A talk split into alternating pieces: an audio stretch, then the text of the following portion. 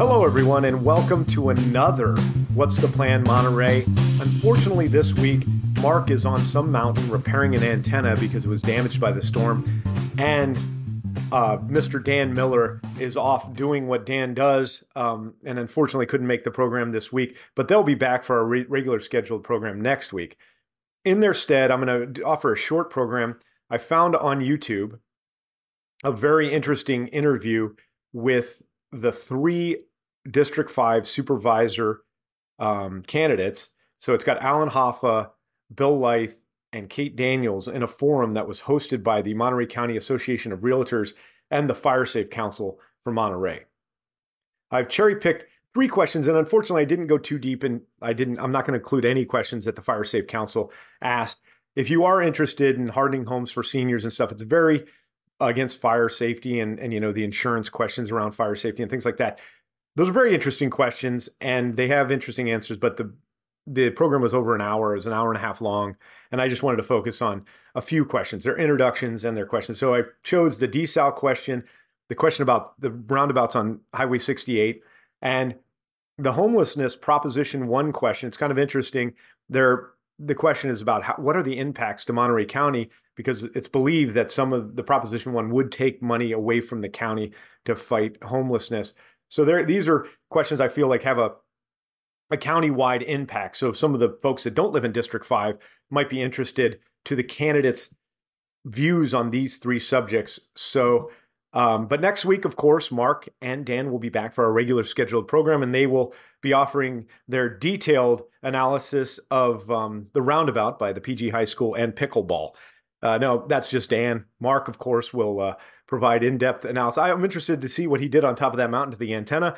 And uh, Dan, of course, I have a very good relationship with Dan, and I like to poke poke uh, a little bit of fun at him from time to time because he is he is pretty awesome, and he's got a, a depth of knowledge uh, of of the local area. He um, sometimes he's a curmudgeon, and we and I really appreciate him on the show. So, uh, without further ado, enough of my uh, reminiscing and getting nostalgic for my co-hosts and wishing they were here. Um, I'm going to start with Alan Haffa.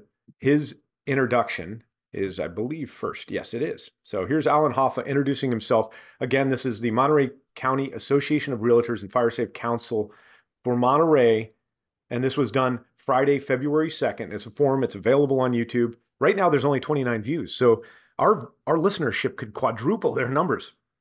So help them out and go listen to the entire hour and a half uh, forum on, on YouTube. But here is Alan Haffa with his uh, introduction. Um, hi, Dr. Alan Haffa. I'm a Monterey Council member. I've been elected three times to Monterey City Council. Um, before that, I was a school board member for three years, teach at, at Monterey Peninsula College, and I've taught there for twenty years. Um, I'm a first generation college student and, uh, went on to earn a PhD and I, you know, have dedicated my life as an educator to helping other students like myself in the community college system. Uh, I'm running for, um, District Five Supervisor because I think I have the experience and I think I have the skill set to um, help Monterey County, um, you know, address a lot of critical issues like housing, transportation, emergency preparedness, public safety, and more. And uh, just honored to be here and, and to um, have your consideration. Thank you. Bill, please. Yeah, Bill Lipe, uh, born and raised in, in Monterey County. Uh, it's my home. I, I really believe it's important to be involved in the, the critical issues that are going on, not just in this district, but in the, in the county as a whole. Uh, I got into this race because I believe, uh, fixing the water supply issue in District Five is the biggest issue, uh, the biggest issue in this district. Uh, fixing the water supply situation will help unlock, I think, a lot of things, uh, for development, thoughtful development, uh, more housing supply, which I believe is the key to lowering, uh, costs for a lot of working class families in Monterey County and in District Five in particular. Um, but water is not the only issue, even though I'm very plugged into it, been making water policy with the Groundwater Sustainability Agency when I was on it. We drafted six sustainability plans for the five hundred thousand acre feet of water that's extracted annually in the Salinas Valley. Um, I'm ready to bring that uh, can do and know-how about water to District Five. But I also believe fiscal responsibility at the county level is very important. We really need to understand how our tax dollars are being allocated and spent. And we should know how every penny is being spent and how it's helping people in our county. Um, school achievement, something that needs to really improve. I think District Five school achievement's pretty good. Um, but the rest of the county is woefully lacking in, in achievement scores. We have kids that are coming out of schools that are not equipped to market themselves in the marketplace, and they, they can very quickly fall behind and fall through the cracks. Um, as far as accountability is concerned too, I think our sheriff's department is in need. Bill, I've- I've got to ask. you. Yeah. We'll wrap that. Sure, Thanks. that's it. Appreciate it. Ask away. Kate, please. I'm just silencing, I'm sorry, it started dinging. And I'm sorry that I have to wear this mask. I'm not used to it, so I'm sweating profusely and took these off and, because I was clouding up and now I can't see who's in the room, which drives me crazy. Because I'm doing this for all of you. I'm doing this for the people who live entire life and I care about deeply. I care about our district. Unfortunately, both my parents have COVID right now. First time ever, never had it before. And I do a lot of, spending a lot of time with them, caregiving for them. So this is hence the mask. Um, but I too was born and raised in this area. I was born in District Five. And, uh, it would never have occurred to me before this, you know, this election, doing something like this, running for office.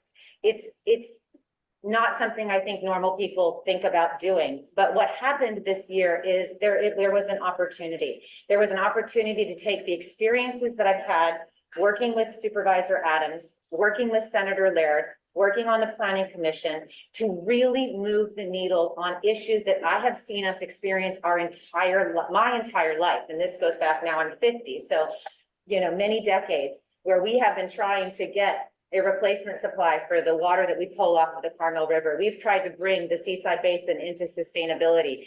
We have not built housing like we have needed to. And what has happened in as a result, as a result is the folks I know, the folks I've grown up with, people I know and love are not able to live in our community any longer. And what's happening is our community is being hollowed out. I'm sure in this discussion tonight, we'll talk about all the various impacts that that community. But um, the last thing I'll add is we need to prepare for climate-related disasters, fire mitigation, the impending flooding that might occur. Um, this is all stuff that a supervisor does. Thank you. Okay, well, that was their their three introductions.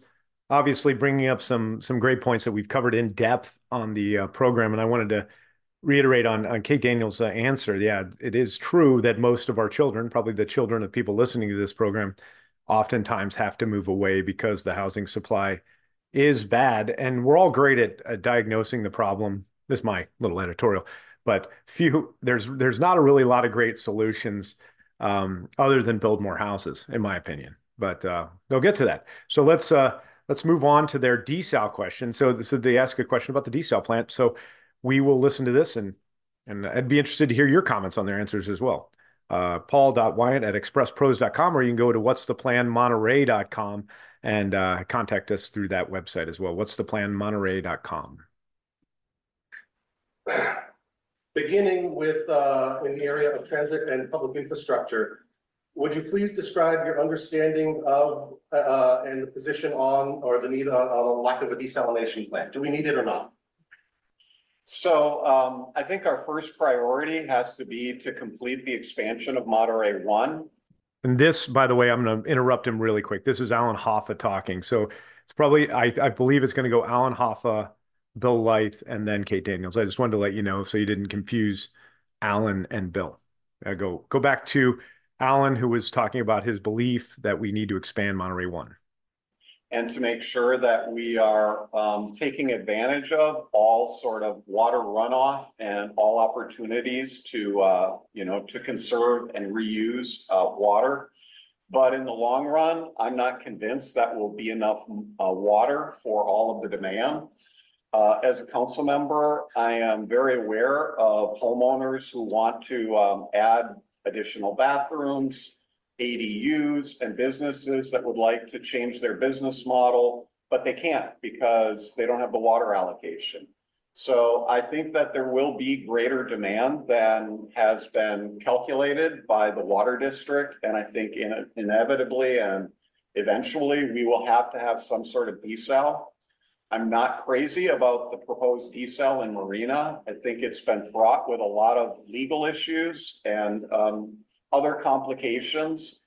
Uh, there are other opportunities, I think, to uh work with partners with in Marina Coast Water District and possibly with the uh farmers in Castroville who are trying to um, you know, create a water wall uh to stop saltwater intrusion. I think we could work with them. I think we could uh work with partly us um the water issue in a comprehensive way that will be cheaper for everyone and will meet everyone's need. Thank you. And Bill, please. Yes, um, a desal is necessary.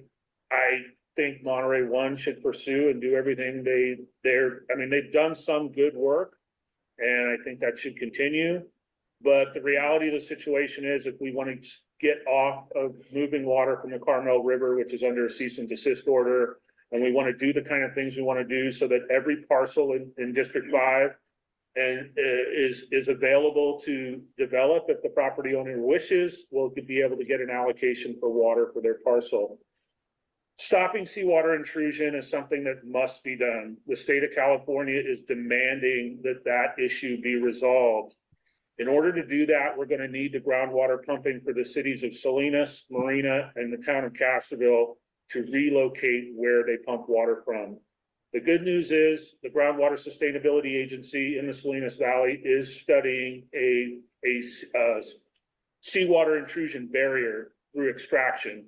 And that will yield hopefully enough water to take care of Salinas, Marina, and Castroville.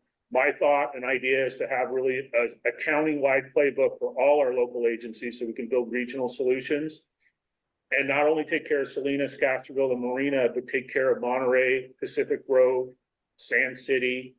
And if, and if possible, we scale it right, we can help our neighbors to the north in Santa Cruz County as well. There are facilities creating hundred thousand plus acre feet of water in other parts of the world. There's no reason why we can't do it right here at the mouth of the, near the mouth of the river and up to Napontet, up to the Elkhorn Slough. That's where we're gonna need to extract water in order to stop the seawater intrusion and have a supply that can be cleaned up and used as drinking water or even agricultural water. Thank you. Thank you, Bill.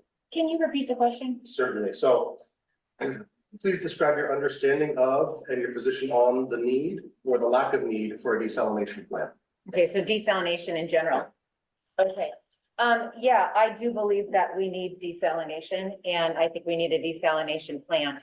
Um, right now, um, I don't believe with the current source waters that Pure Water Monterey expansion has identified, we do in fact have the water we need for sometimes it's ten years, sometimes it's twenty years, sometimes it's the next thirty years, sometimes it's the next forty years.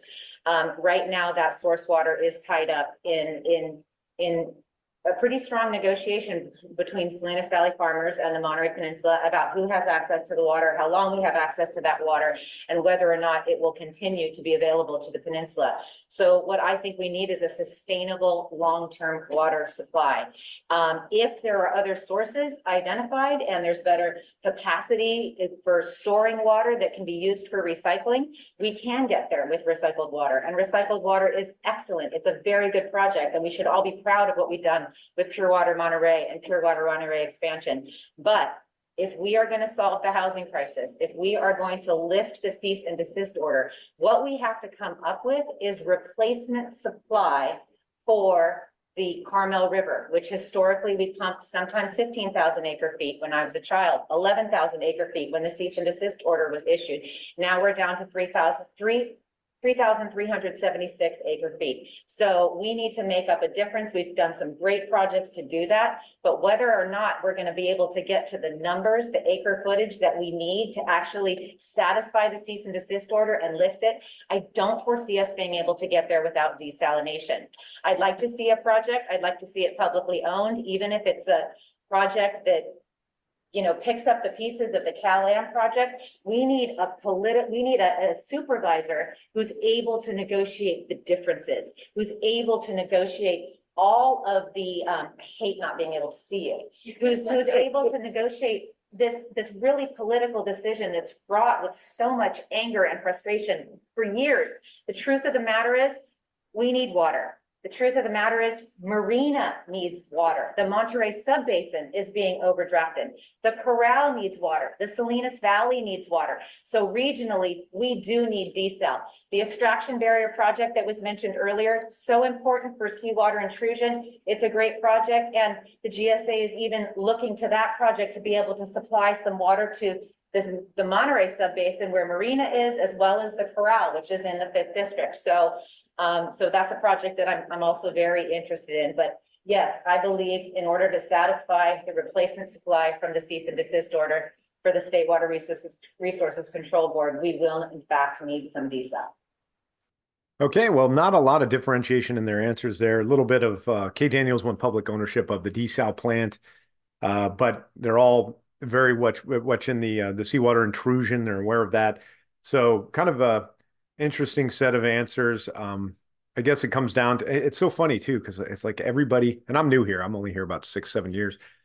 Uh, everybody wants the desal plant. It seems to be like we all want it, but it's just how we get it.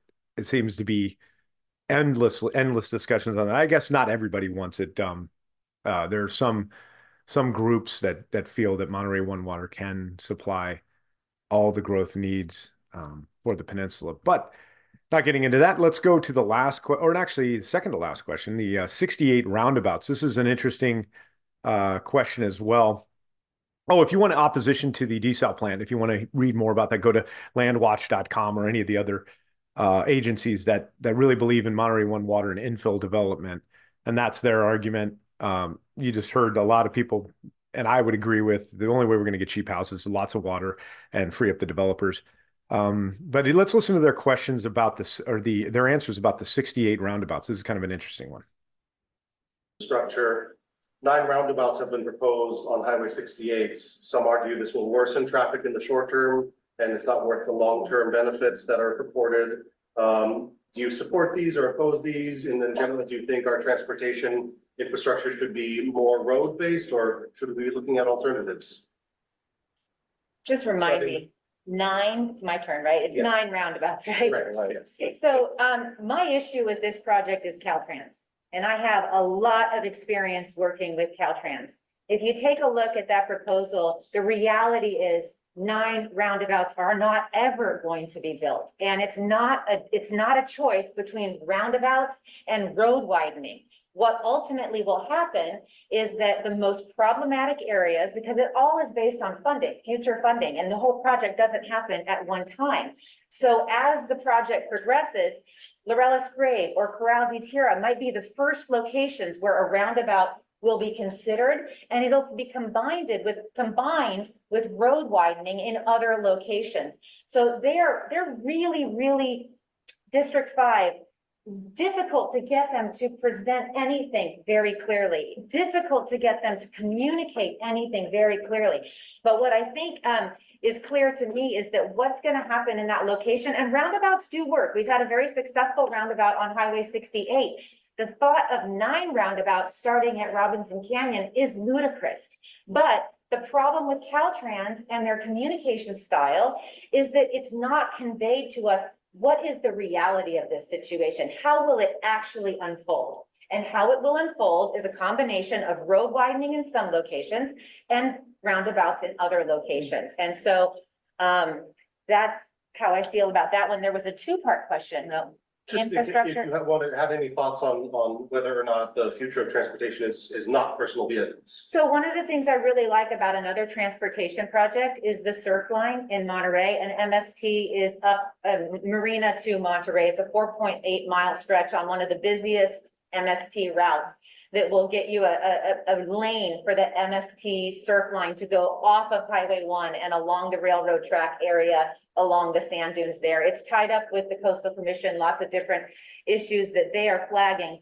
But what I like the most about it is that it will be a pilot project for future light rail if TAMC is ever able to pursue a project they've been working on for years, which would connect the Monterey County area to the Caltrain that runs up um, Highway eighty-five, what, well, it runs up to the Bay Area. But, um, so I think that's an interesting thing to be exploring. And if the, in the future, we could get on a, on a light rail train and head to, um, the Bay Area, that's something I'd be interested in. But right now, the bus is, is good enough for me and I'd like to see how it plays out and if it increases ridership.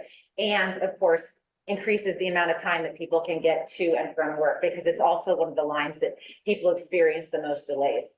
Thank you. Hey, before we listen to Alan's answer, I uh, wanted to comment on Kate's answer because I think it's fa- fascinating. I've mentioned on this program before. I think trains, this is my personal kind of uh, tinfoil hat view. So I think trains in the future are going to be obsolete. And the reason is because we have all this road infrastructure and self-driving isn't going to quite ever get there. So you can just fall asleep at the wheel and drive through city streets to pick up a beer at Alvarado Street Brewery and then uh, get home to uh, you know Carmel Village that night. I don't think it's there. I mean, it might get there in 100 years.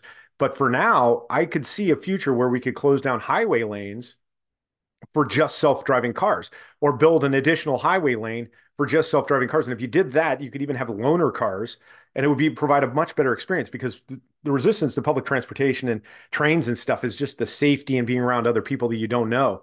But if you had individual private cars, whether they're combustion or electric, in a designated highway lane, you could commute to Santa Cruz, to San Jose. You someone could live in you could live in Redding and commute to Sacramento, you know, and, and you could work during your commute because there would be a dedicated lane where you wouldn't have to be physically driving the car. And if they were a designated closed lane, you could modify the rules where you wouldn't have to be an attentive driver. You could just be a passive passenger and and go along. In fact, it might even be against the rules to drive the car, where you have to let the computer drive the car. So that's just my uh, tinfoil hat uh, take on the need for more trains because I think trains already are a vestige. We're turning them all into walking and biking trails. They're great for long haul, you know, uh, taking products across the United States. But as far as passenger rail, I think I think that day that ship has sailed, as evidenced by the uh, bullet train to nowhere and others. We need, I think, if we if we focus on self driving cars and turning that into an effectively into a passenger train, we're going to get a lot of farther. The infrastructure is already there. I wanted that was a long-winded rant, and uh, thank you for listening. But I'm going to let you. I'm going to go over now to uh, Mr. Alan Haffa of Monterey City Council to see how he feels about uh, the the traffic circles on 68. Yeah, so uh, roundabouts can work. Um, smart lights can work. I think that we need to have a hybrid plan to solve the 68 situation because not all of those intersections are exactly the same. Depends on how much cross traffic you have, how much room you have. And, and so I think it's gonna have to be some kind of a hybrid of both. Um, I'm really proud. I supported the, uh, the roundabout there by Pebble Beach, uh, and, you know, Carmel. And it's been very successful. There were a lot of people who said it wouldn't work. And, uh, it's, it's worked really well and, and improved traffic along that Highway sixty-eight. Um, but we've also, in Monterey, we've, um, added a lot of smart lights on Lighthouse and actually most of our business corridors. And it's really also made quite a bit of a difference in terms of moving traffic smoothly through the Lighthouse corridor. So both of those solutions can work. And I think it's probably gonna take some kind of a hybrid of, of both of them. I will say it's critical that we do do, we do address this. Um, obviously, people sitting in their cars idling contributes to climate change. It's also an impact on people's quality of life. And, um, you know, for folks living out there in Toro Park, the amount of cars that cut through in front of Toro Park Elementary, that's really not acceptable. And people are doing it because, you know, they think it's faster. Um, but if we can improve the flow of traffic on Highway sixty-eight, I think we can make, uh, make that situation much better for people there. As far as alternatives, I do support multimodal transportation. It isn't something that's going to be uh, widely used out in the unincorporated county. That just isn't going to work. But in our urban parts of the district and county, it absolutely can be part of the transportation solution. I bought an e-bike about five years ago. And honestly, I get all, all around Monterey and uh, Pacific Grove and Seaside on my electric bike. And uh, it, it's a great, it's a great way to try to, to move yourself about. Uh, but we need to improve the, you know, the infrastructure for that so people feel safe. And, and we're doing that. Um, so yes, I, I do think there's opportunities, but no, we're not gonna be replacing the car for most trips anytime soon. Thank you. Hey, Bill, Yeah, roundabouts do work. I've been many places in the world, quite a few places this last year, and they're everywhere. Uh, they do work. Uh, do we need all nine of them to be installed? I'm not sure. At one point, I thought we should do them all, but I've had some people that live in those areas say, you know, like Boots Road area, it's like, ah, we don't need one. I, I- obviously, the entrance into Laguna Seca is a big issue. Uh, and, and I think doing one there at Laureles grade makes a lot of sense. You can create a new entrance into Laguna Seca. You can, I know the SPCA wants it because now you, you'll be, instead of having to try and negotiate a left turn to go back to Monterey, you could just go down the roundabout and just swing right around. So that, that, that one obviously makes sense and something to curtail the bottleneck at Corral and San Venancio. Maybe you don't need both of them, maybe just one at, at San Venancio would be sufficient. But that's where the backup begins and it really goes all the way past Toro Cafe and, and into the Toro Park neighborhood. Um, no, cars are not going away. We're obviously in an era where they're really trying to push the, the electrification of cars. Um, I'm not sure the American public is going to be buying these vehicles. They've proven thus far not to really be buying too many of them. Um, in having to reduce production at some plants because they can't get them off the lots once they get them to the dealership. So um, I like the idea of multimodal. I think we could do, do better with bike paths and bike lanes through the Fort Ord area. And I think the county should be pursuing, we're working with whatever agencies we need to, BLM, whoever, to make sure that, uh, our roadways there are maintained, because I ride those roads quite a bit. Some of them are in bad shape. And having some sort of bicycling network to get us from the Salinas Valley through East Garrison, through Fort Ord, so we can get to Marina and Monterey and back. Thank you. thank you, Bill. Okay, well, the last question they're asked or that we'll be covering in this program is on homeless proposition one. It's kind of an interesting question and their answers are equally as interesting. So hopefully you enjoy this as well. Proposition one asks voters to vote for a six billion dollar bond to improve homeless, mental health, and addiction recovery services. If passed, Proposition one would also take money away from county programs currently trying to address these needs. Do you think we need a stronger state or local approach to address these problems? I'm timing myself. Um, so, uh, we have a, a problem with, uh, state legislation making sense locally. And not, I'm not talking specifically about Proposition One, but there is a real, um, disconnect between what happens in Sacramento and especially what urban legislators or, or sometimes even our governor think, of- think will work in a, a rural place like Monterey County. Yes, we have urban areas, but we're a rural county in general. And so today I was actually thinking about the point in time count because we just had it. And what ends up happening from the state is we get punished when we improve. When our numbers go down because the point in time count counts less homeless individuals, we actually get less funding. So, um, so it's all gonna depend on what they use to calculate how they allocate the money. Because, um, we're very different from urban areas, but our homeless problem, if we don't continue to address it, if we address it in one year when it's really bad, but then we reduce the amount of money that's available, we're gonna fall behind again. So I think what we need is really proactive leadership that understands the situation in Monterey County and can get us the dollars that will help address our situation here on the ground. Thank you. Alan, So I have not read the text, so I'm not really in a position to give a, you know, a judgment about whether I personally am gonna be voting for Prop one. But I will say this, that mental health, addiction and homeless services are extremely important. Um, it's uh, basically, it's one of the main reasons I ran for city council in twenty twelve. I had a student who uh, presented as homeless and uh, became aware of how significant the problem was at that time. That's one of the main reasons I've run. Um, I've served on Community Human Services, which is a county, um, countywide board that, um, provides addiction services. It provides services for runaway and homeless youth and, um, runs shelters for, um, homeless women and families. Um, maybe six, seven years ago, our board set a strategic vision to try to improve and expand our services. Uh, we opened Noche de Buena, uh, Casa de Noche Buena, which is a shelter in Seaside for, for women and families. Um, this year, we've opened Shuman Heart House, another shelter.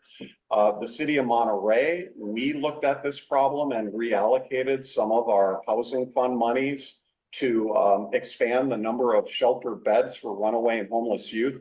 In twenty twelve, there were only six beds in the whole county, six beds in the whole county. Um, we tripled that number by providing funds so that Safe Place could uh, renovate their facility. And so now there, there are twelve additional emergency beds for runaway and homeless youth. We supported the One Starfish program again twelve years ago when I ran for council. It was illegal to, to, to sleep in your car anywhere. And uh, the problem was a lot of people, unfortunately, that's the only shelter they have. And so we, we work with a nonprofit, One Starfish. They've worked with churches to identify safe parking lots and, and to help those folks transition into permanent housing. So, um, we've done a lot. We've got a lot of work to do. That work is happening on the local level, but I will say in the last couple of years, we've gotten a lot more money in our county from the state. And that's made a lot of the progress possible. So I don't know if Prop one is the right way or not, but I do know that we are doing good things here in Monterey County and we've got a, a lot more work to do. Thank you. And Bill? Yeah, cutting to the core part of the question, which is should we let the state help take care of the problem or keep doing it locally?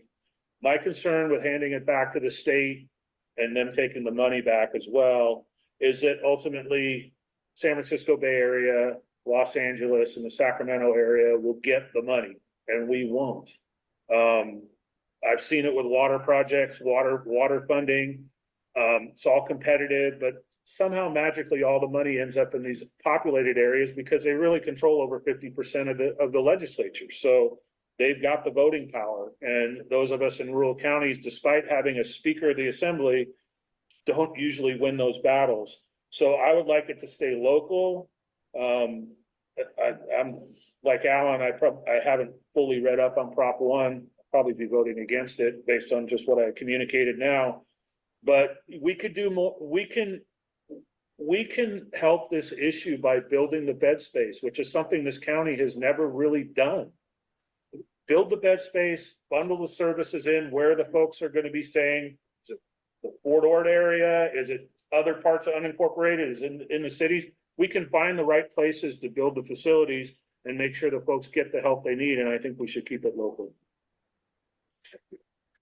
Okay, well, that was um, their answers to Proposition One, somewhat informative and also interesting. I think um, it does bring up a good point because at least I think I think Kay heard Kate Daniels mention it that the edicts um, come that come down from the state sometimes are are more harm than good. Like the housing mandate, the the low income housing mandate.